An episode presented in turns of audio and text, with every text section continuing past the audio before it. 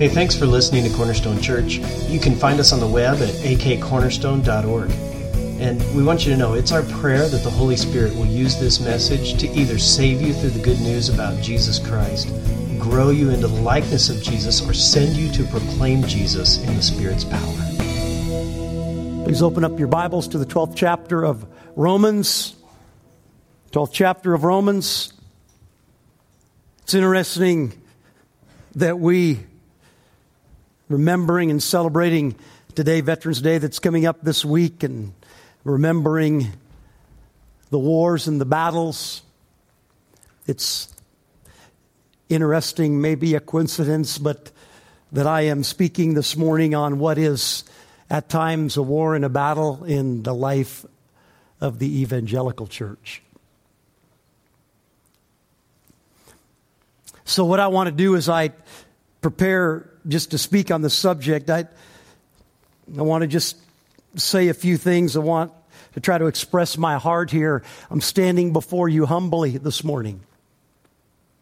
I'm going to preach my convictions, but I'm well aware that in the historical church, the church that loves Jesus Christ, the church that longs to walk and to work and to speak in the power of the Spirit,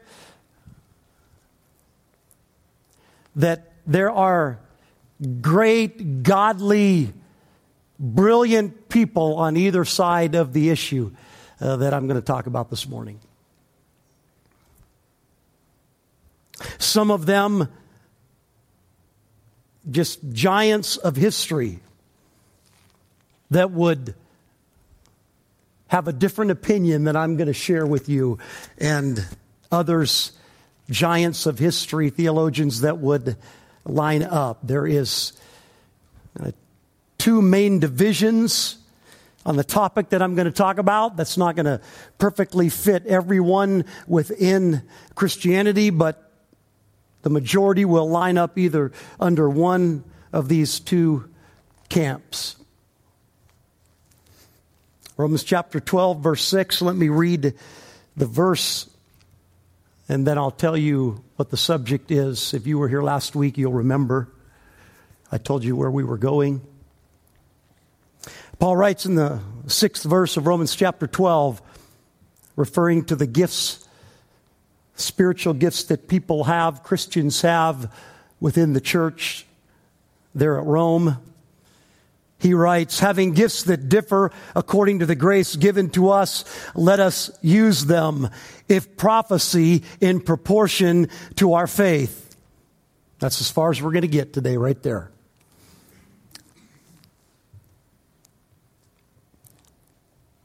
Actually, what we're going to do is we're going to use Romans chapter 6, as I did last week, as a point of departure.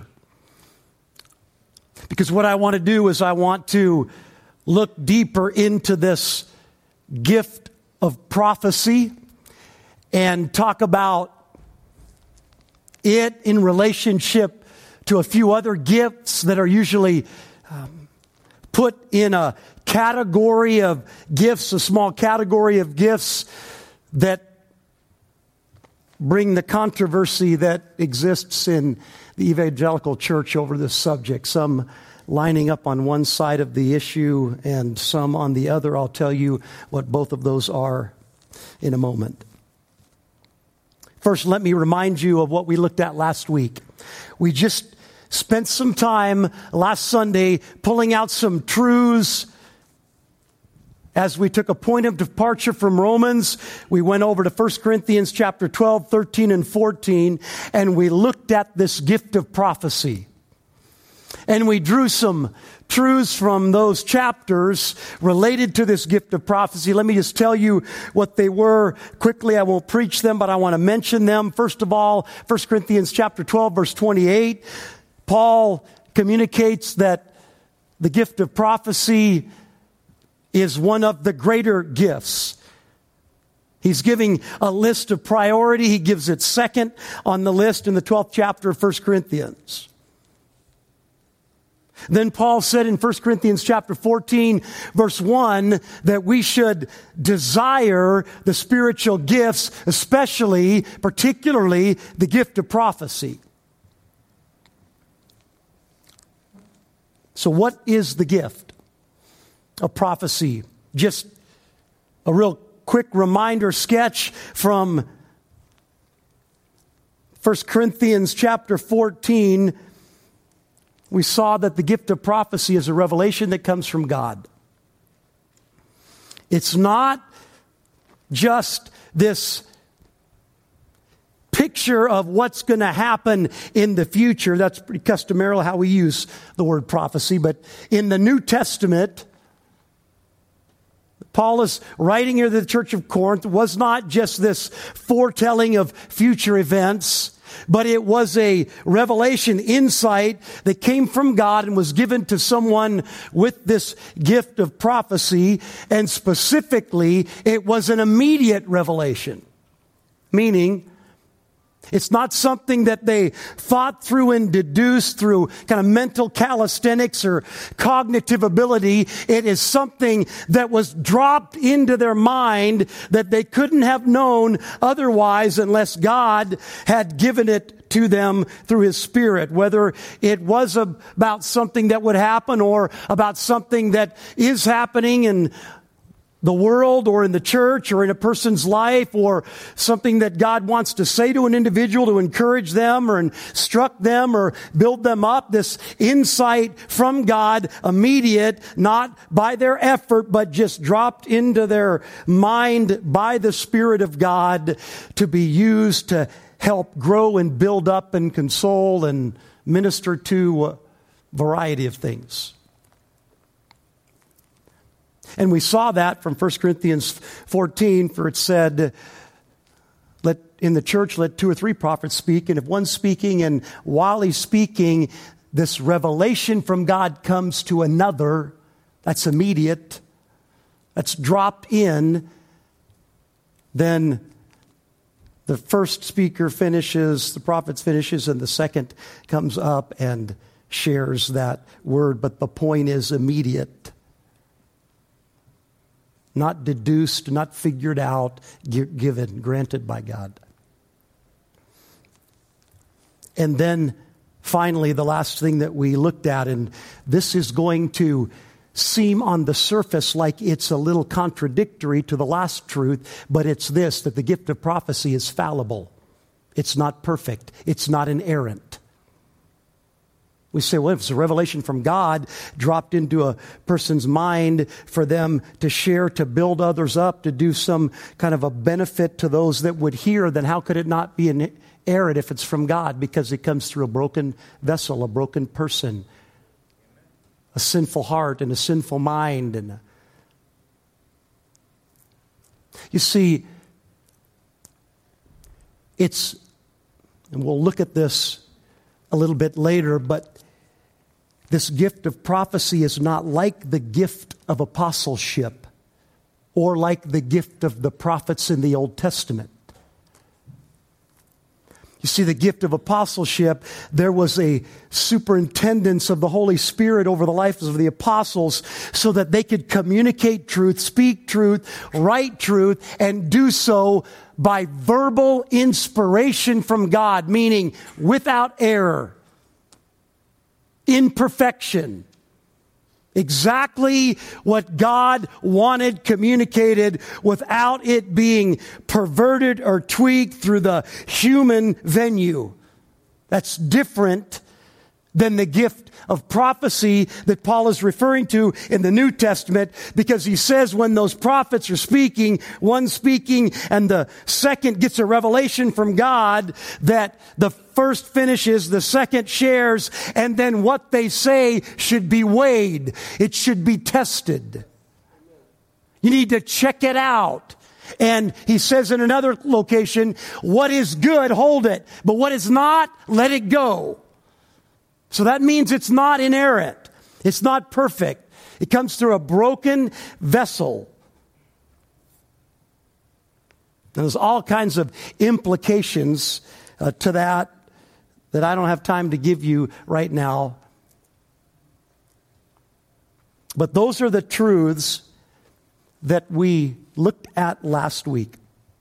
But here is what we did not do that I told you we were going to do today. What we didn't do is ask the question is that gift of prophecy for today? Or was it only related to that period of time in history during that apostolic age, during that time when they didn't have a New Testament written down, an authoritative body of truth that they could look to? Was it only for that day and now has ceased to exist? Or is it a gift that the Spirit of God is still dispensing sovereignly today as He chooses? Hopefully, by the end of this message, we'll have uh, at least a biblical framework to try to work an answer out in our own heart and mind. I know where I'm lined up, and I'm going to tell you uh, where that is as we go through this. But I want to do that humbly. I want to do it in love. I know at times I've had many share this. I can get pretty passionate about the truth that I'm speaking about, that I'm preaching and teaching. But that doesn't mean I'm dogmatic. I'm just passionate about it. I'm fallible. I blow it. I make mistakes, right? I don't have the gift of apostleship to communicate inerrantly. I have a gift that is fallible and is in error because it comes through my brokenness. But what I share, I share with deep conviction. And so I can get uh, excited about it, but I want you to know my heart is humble and not dogmatic. It is a heart that longs to do whatever I do in love and to help model that for you so that when you use your gifts, you do so humbly and in love. So let's ask the question and see if we can find an answer to this issue. Is the gift of prophecy only for the New Testament era or is it for the church of today? And I'm going to take that gift and I'm grouping it with other gifts that are commonly grouped with that gift. Those are the sign gifts or the miraculous gifts, like the gift of tongues, the gift of prophecy that we're talking about, the gift of knowledge, the gift of signs and wonders, the gift of healing. There's about five gifts that are commonly linked into this category called the miraculous. And the two different interpretations are there's one group that says they were only for the New Testament era during the time of the apostles and shortly thereafter. And the other group says no, that they are still in force and available and being used by the Spirit of God today. So, camp number one. Let me give you the framework behind which those that say that these gifts are no longer available for us today. Let me give you kind of the lie. I'm going to do my best to be fair in this uh, description, not exhaustive, but fair. Those that hold to this opinion say that the reason behind the miraculous gifts, the reason that the Spirit of God gave them to the apostles was really kind of twofold. Number one, it was meant to validate their apostleship. And secondly, it was meant to validate the message of Christ that they were preaching and teaching. And can you see why the miraculous gifts of the Spirit being exercised in the lives of the apostles would do just that. It would validate their apostleship and validate the truth of what they were speaking. And by the way, they had those gifts. No question about it. The Acts, the story of Acts and other places in the New Testament uh, is replete with many examples of God's Spirit working in mighty ways through miracles and signs and wonders. through the apostles. And what it did is just what I described. It validated their apostleship and it validated the truth of what they were preaching.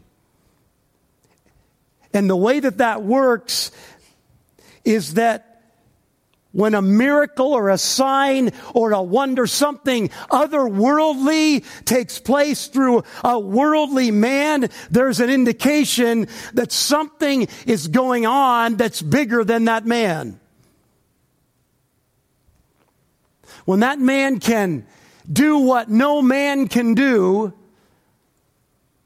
then it gives a stamp of divine involvement in that person's life.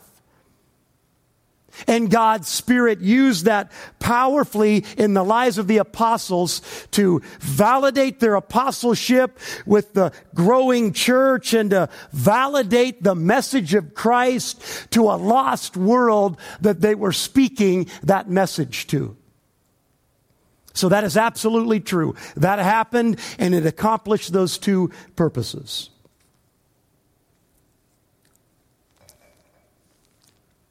And the logic behind that on those that don't believe those gifts are for today say that the reason is because there was no body of truth, recognized New Testament. There was the Old Testament, but there was no recognized New Testament that gave a definitive, authoritative answer on how the church was to be run and structured and how followers of Christ were to live and to act and what they were to do.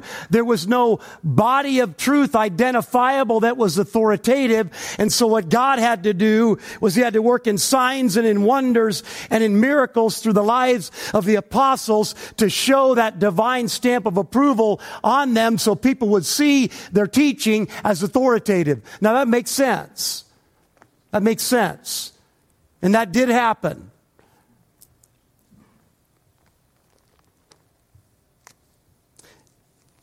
But then the next deduction that is made is that once the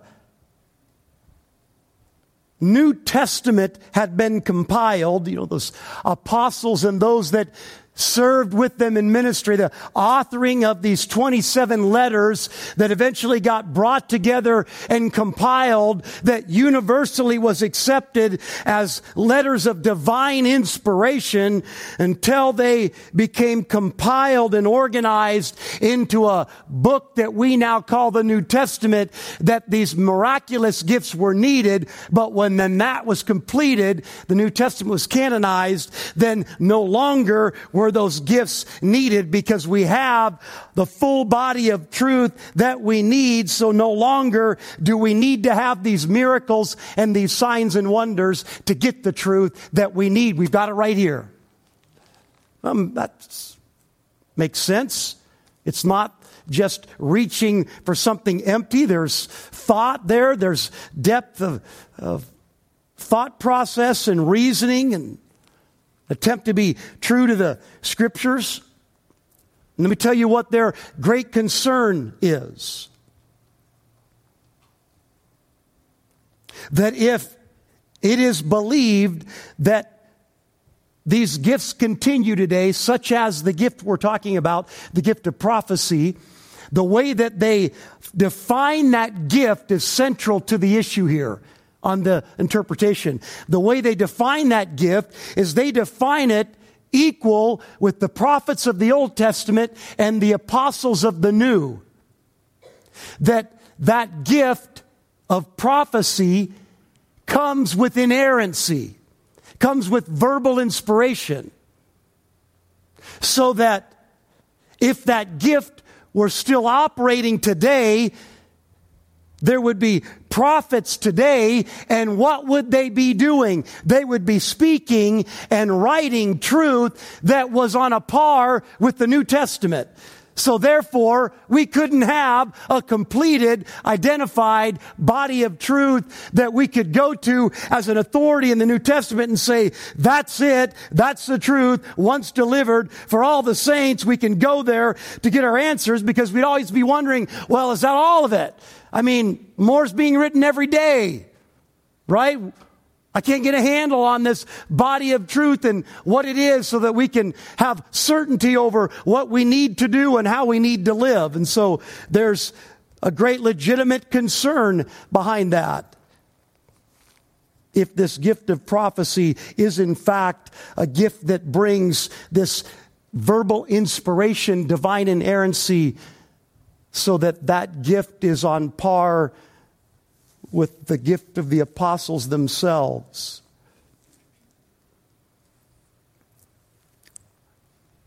But I believe we can see scripturally that, as I've already mentioned, that it's not an inerrant gift. Because Paul said in 1 Corinthians chapter 14, 29 and 30, make sure you check what the prophet says. Don't just take it blindly as an inerrant, authoritative word from God. He might have messed up. He's a broken person and it might come through him in a perverted way. God gave it right, but it didn't quite get through the channel without it getting tweaked and without him taking away something that he should have said or adding something that he shouldn't. So make sure you check it, weigh it, test it. That's not the only place that he said that. 1 Thessalonians 5, 19 through 22. He says, don't despise prophecies and then test everything. So it's not inerrant.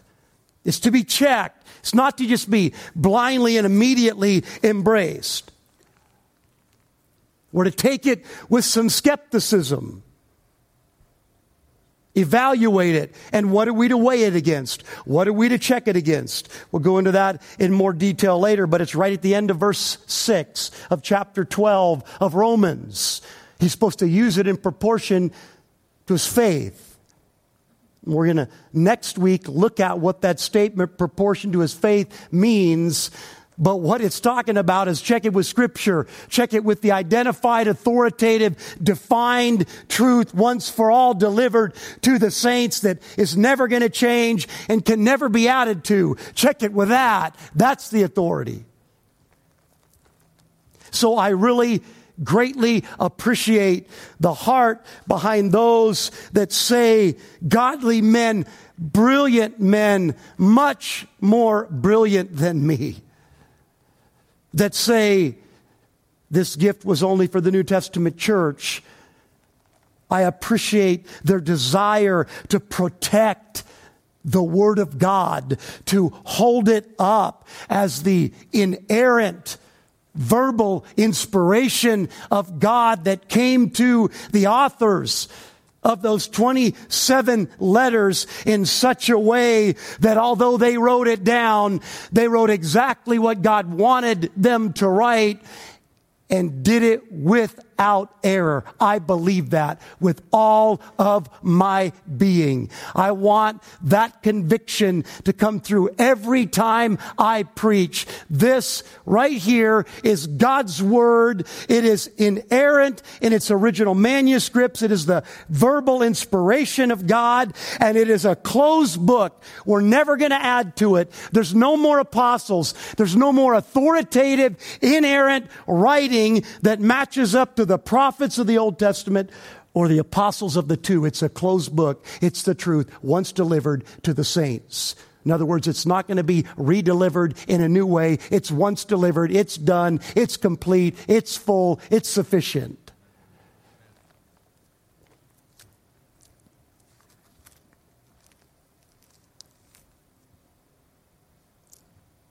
So, that's kind of the mindset or the interpretation of those that believe it's only for those gifts are only for the New Testament church. And here's the primary passage they use to validate that or to pull that interpretation from. It's 1 Corinthians 13, 8 through 12.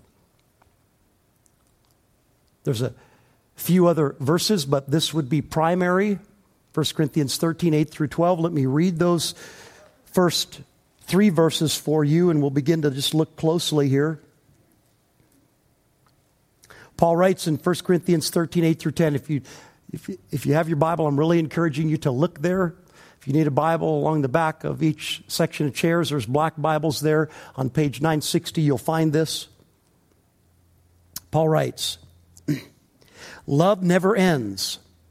As for prophecies, they will pass away. As for tongues, they will cease. As for knowledge, it will pass away. For we know in part and we prophesy in part, but when the perfect comes, the partial will pass away. I want you to notice there in that passage, first of all, that Paul is identifying three of these miraculous gifts here prophecies, tongues, and knowledge and he says something about them. What does he say that is, that will happen to them? He says that they're going to end. You see that? Prophecies will pass away. Tongues will cease. Knowledge will pass away. So the question is not, are these gifts, these miraculous gifts like the gift of prophecy, are they temporary? Absolutely they're temporary. Undeniably from scripture, they're temporary. They're going to end. They're going to cease. The question is, when will these gifts cease? That's the question that we're trying to answer today. When are they going to cease? So what I want to do is I want to look really closely at these five verses here and see, here's a Here's a cardinal rule of biblical hermeneutics or biblical interpretation. You look at the context to explain the text. First of all, the immediate context. So we're going to look closely and see if we can find an answer to the question, not are they going to cease? We know they are. It says it explicitly. But when will these gifts cease? And what Paul says in verse 10, his answer to that question in verse 10 is that they will cease, quote, when the perfect comes. Right now, there's incomplete and partial in the way of prophecies and tongues and knowledge. But in verse 10, there's going to be a time when the perfect comes. And when the perfect comes, look what's going to happen. End of verse 10. The partial will pass away, meaning the prophecies and the tongues and the knowledge or the word of knowledge, they're going to pass away when the perfect comes. Why? Because if they're imperfect and partial, and then the perfect shows up, what in the world are you going to want to go back to the imperfect and the partial? When you got perfection, you don't need those anymore, and they then become academically obsolete, right? We're waiting for the perfection, but when that perfection comes, what that means is the impartial is going to cease and is going to pass away and no longer exist. So the question then that we're trying to answer is when is the perfect going to come? That's the question upon which the answer to a proper interpretation seems to me has to hang. When is the perfect going to come? So I is asking you to consider this then. Let's check the interpretation.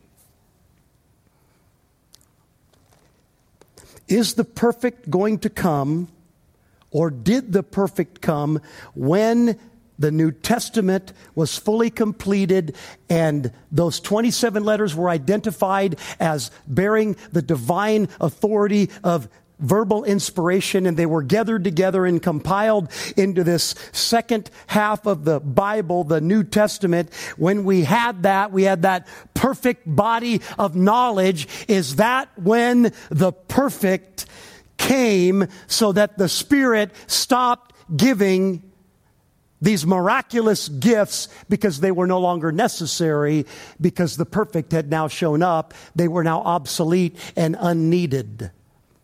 So I just want you to think about that. Just rhetorically think through that in your mind as we go through this. And let's ask the question here. Remember what we're looking for.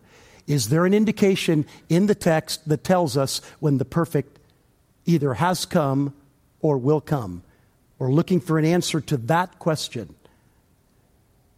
And if you look at verse 12, I think we have it.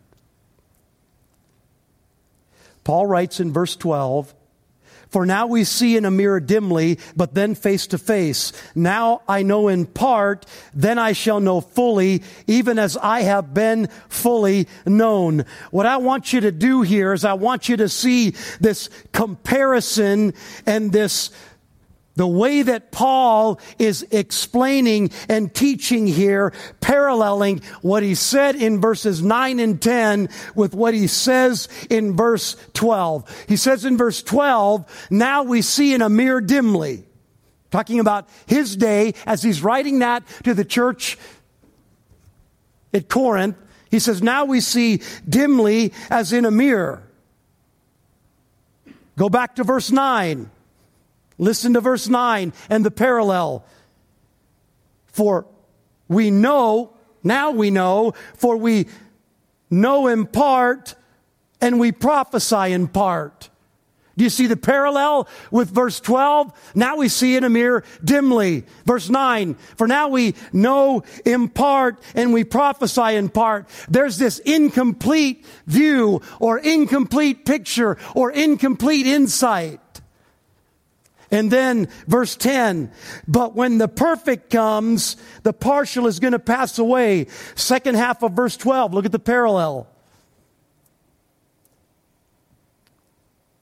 But then we're going to see face to face. Then we're going to see face to face when the perfect comes, verse 10, verse 12. But then we're going to see face to face. And what are we going to know? Now I know in part, but then I shall know fully, even as I have been fully known. The partial is going to pass away.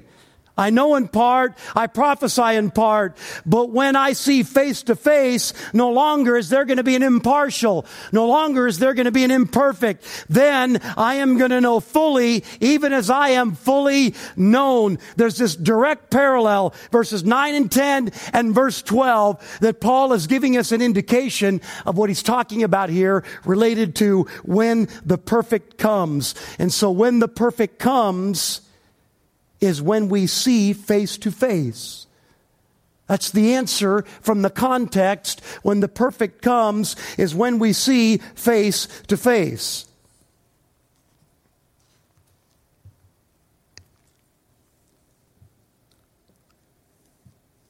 So, question.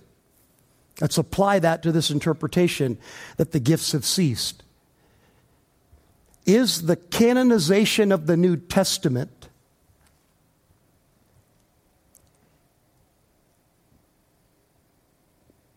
An issue that lines up with what Paul is writing here in 1 Corinthians chapter 14 saying the perfect has now come. No longer now do we know in part and prophesy in part. Now we have this completed authoritative body of literature called the New Testament. So now we don't have imperfect knowledge anymore. Now we don't see imperfectly anymore. We see face to face. Has that happened with the canonization of the New Testament? I would say pretty clear that it at least in my conviction, I'm not being judgmental here or condemning. Again, brilliant men on both sides of this issue that I love and respect and learn from all the time in my study, some of them dead hundreds of years. But the point is, I don't see, as I look at the church, the truth that we now know fully. I think we still know in part. That's why there's two sides to this issue, because we don't know fully, we know in part. We have an imperfect knowledge. Certainly, the New Testament, as it was given by the Holy Spirit to the apostles, is perfect. I am absolutely convinced of the perfection of the New Testament.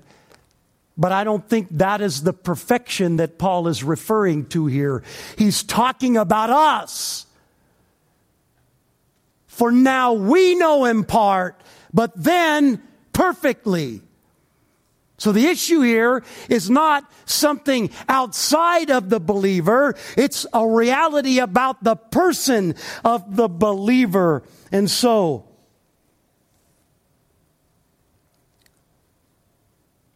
what does then fit with this picture of the perfect coming, which will be the demarcation, the time when these gifts will pass away. What is that event in which the perfect comes? I want you to look at 1 John chapter 3 verse 2. 1 John chapter 3 verse 2. If you have your Bibles, I'm encouraging you please turn there a little letter toward the very end of the New Testament, close to the end of the New Testament. It's only a few pages long, you could easily miss it. 1 John chapter 3 verse 2. Listen to what the apostle John wrote. Beloved, we are God's children now, and what we will be has not yet appeared, but we know that when He appears, we shall be like Him because we shall see Him as He is. When Jesus returns, we are literally going to see him as he is. We're going to see him, folks, face to face. We're going to see him face to face. And when we see him face to face on the great day of the Lord, when he returns, John says that something is going to end.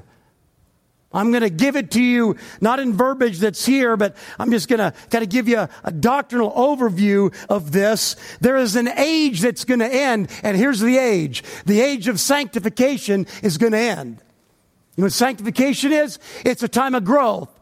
You and I, if you're a follower of Christ, I am, I'm growing. I'm on a process. I haven't arrived. I've got a long way to go yet. The great apostle Paul said, not that I've already obtained all this, but I am moving forward. I'm pressing on. I'm striving toward something up there yet that I haven't got to. Even the great apostle Paul was in a growth process. That's sanctification. And when Jesus comes back, that age of sanctification is going to end. Why is it going to end? Because we're going to see him face to face. Listen. But we know that when he appears, we shall be like him because we shall see him as he is. It's the seeing him as he is unveiled, not in a mirror dimly, but face to face, when we get that view, there is going to be such a powerful transaction that happens when we look into the face of the glorified Lord Jesus Christ. That view of his glory is going to be so powerful that it's going to be radically transformational and we are going to be in an instant, in a moment, transformed to become like him. I don't mean equal with him, but in some degree of glory, we're going to be transformed be, to become like him. And it's going to happen because we see him as he is. That's the face to face. That's the moment when the imperfect becomes perfect, when the incomplete becomes complete. That's the moment then we would say, why in the world am I going to go back to prophecy to try to get a revelation or tongues to try to get a word from God? I'm seeing him as he is. I'm seeing Jesus as he is and all the truth of God is found in the person of Jesus. So if I can see him as he is, why do I need the impartial, imperfect and incomplete of prophecy and tongues. I don't need them anymore. They become obsolete. So, again, I, I calm my own emotions down here. I'm, i get excited about that day, but I want you to understand this. We've got to use our giftings in humility and in love. Again, there are people infinitely almost smarter and biblically astute than me on the other side of this issue. I know that. But listen, I'm, and I'll give you some names just to show you how significant this is. Martin Luther, Jonathan Edwards, maybe the most brilliant mind of American history, greatest theologian of, of American history, I think, without question, that was on the other side of this issue.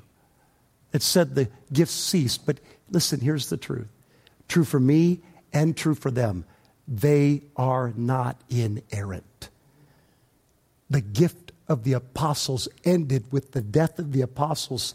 That aspect of the gift that communicated verbal inspiration through them without error. That is not true of anyone else down through history. That was exclusive to the Old Testament prophets and to the apostles of the New Testament. That is not true of Luther and other great men down through history.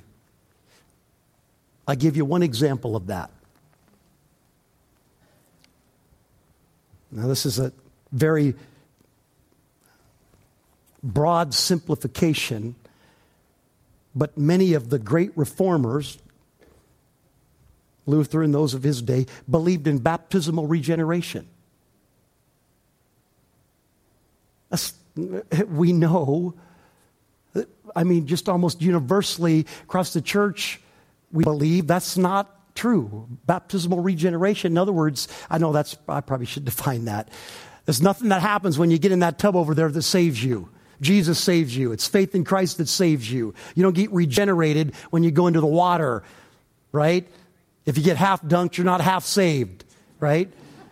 The point is, Jesus saves.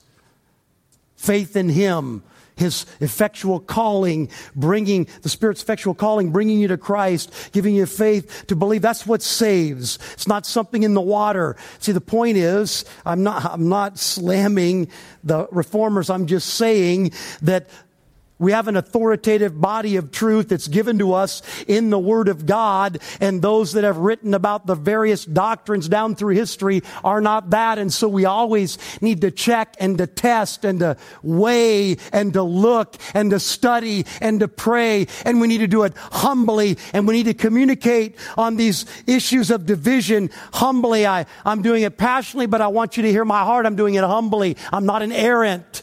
I'm very frail. I'm very broken. And yet at the same time, I'm very convinced that the gifts, these miraculous gifts, are still for the church today. Because the context to me seems so clearly to point to the day that we see Jesus face to face. That's when the complete is going to come.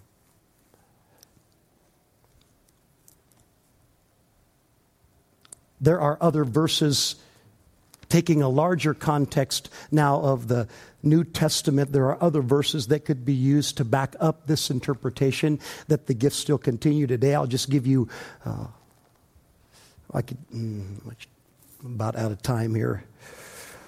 Ah. Maybe just reflect on this Acts chapter 2, verses 16 and 17. Day of Pentecost. 120 believers, thousands gathered. Hear the rushing of the wind. Spirit is poured out, enabling them to speak in tongues that they did not know, languages that they did not know, so that all of this eclectic group of people, different ethnic based people, those that spoke different languages, are hearing them declare the wonders of God in their own language. They're wondering what's going on here. This is inexplicable. Some said they're drunk, and Peter said this This is what was uttered through the prophet Joel. Peter quoted the Old Testament prophet Joel. And in the last days it shall be, God declares, that I will pour out my spirit on all flesh, and your sons and your daughters shall prophesy, and your young men shall see visions, and your old men shall dream dreams. On your goes on to say, on your manservants and your maidservants, I'll pour out my spirit and they will prophesy. So, multi ethnic, dual gender, variety of ages. The Spirit is going to be poured out and they shall prophesy. And he says, today, as he's standing there on the day of Pentecost, Peter says, this is what Joel was talking about. This is the last days when this is now being fulfilled. This is the last days. So I ask you, if that was the last days, what are these? The last days after the last days? The point is, we're still in the last days. I think I can give you biblical evidence that we're still in the last days. Hebrews chapter 12, 1 and 2. Long ago, at many times and in many ways, God spoke to our fathers by the prophets, but in these last days, he has spoken to us by his son, whom he appointed the heir of all things and through whom he also created the world. Here's the point. There's a demarcation. There's a, a bracket there that defines by the writer of Hebrew what is meant by the last days, what inaugurated them, what began them. And here it is. Jesus coming the first time began the last days. And we're still in those days. There's nothing in scripture that says those days ended. And they were called the last days. Therefore, we're still in the last days waiting for the final day. We're in this day of sanctification, waiting for the new era of glorification that's going to take place when Jesus comes back a second time and ends our sanctification and glorifies us and ushers us into the eternal reality of glorification. That'll be the end of that age. We haven't got there yet. We're still in it. So,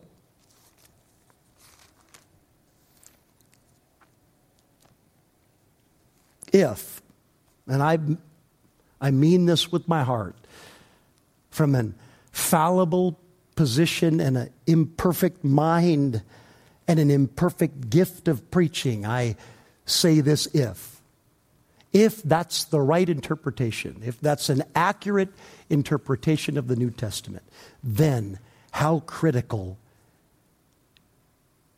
is Paul's teaching in Romans chapter 12, verse 6 for the church today. And the teaching is everybody should be using their gift. And then he lists seven or eight. And the first one he lists is prophecy. And he says, if your gift is prophecy, you need to use it. And you need to use it in proportion to the faith. If the interpretation is right, then the gift of prophecy is still valid for today, still needed for today, and the Spirit of God uses it today. And it's one of the greatest gifts because it brings the greatest impact. How critical it is then that we do what Paul says in 1 Corinthians chapter 14 in verse 1 when he says, pursue love and earnestly desire the spiritual gifts, especially that you may prophesy. Now, that's not all that we're going to say about this. That's all we're going to say today, but that's not all we're going to say, and here's why. I think it's very important that you understand this. I know I'm late here, but I think it's really critical that you understand this. I'm not saying this uh, at all. Uh, it may come off like this, but I'm not saying this from an arrogant heart. I believe that's true. I'm trying to check my own heart here. I don't even know my own heart well. Spirit of God ultimately is the one that knows it. But I'm not afraid to preach the tough subjects of Scripture. I love going through large sections like expository preaching. And the greatest, I think, Romans you know what we get to in Romans? If we go sequentially through Romans, we get to every major doctrine at some point in Romans, every major doctrine in Christianity. And so what we have done in the last five years as we went through this is that we've come to these doctrines and we've used them as points of departure to go from Romans and see what the counsel of the Word of God says in a broad way, bringing that to bear, that truth to bear on the truths that are in this book because I'm called to do my best to give you the full counsel of the Word of God. Not the easy counsel, not the stuff that I've already learned and can do without work, but to give you the full counsel of the Word of God. And so I'm not afraid to do that, but here is how that has to be done.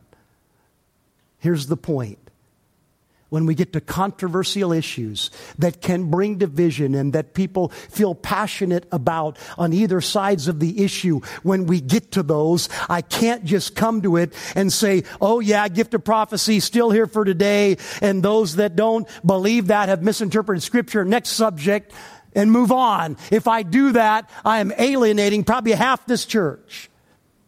I'm not working for the unity and the blessing and the building up. What is required when we get to those is that we take time to make sure that we use it as a point of departure and look at a broad spectrum of what the truth of the Word of God says so that we can get a balanced and kind of, we can't get it fully comprehensive, but to the best of our ability, comprehensive understanding of what the Word of God says. And when it's an issue like this that can be so divisive, you say, why do you say say that? Well, that's why he wrote two chapters of the New Testament to the church of Corinth because there was great division taking place because the gifts were being misused, particularly miraculous gifts.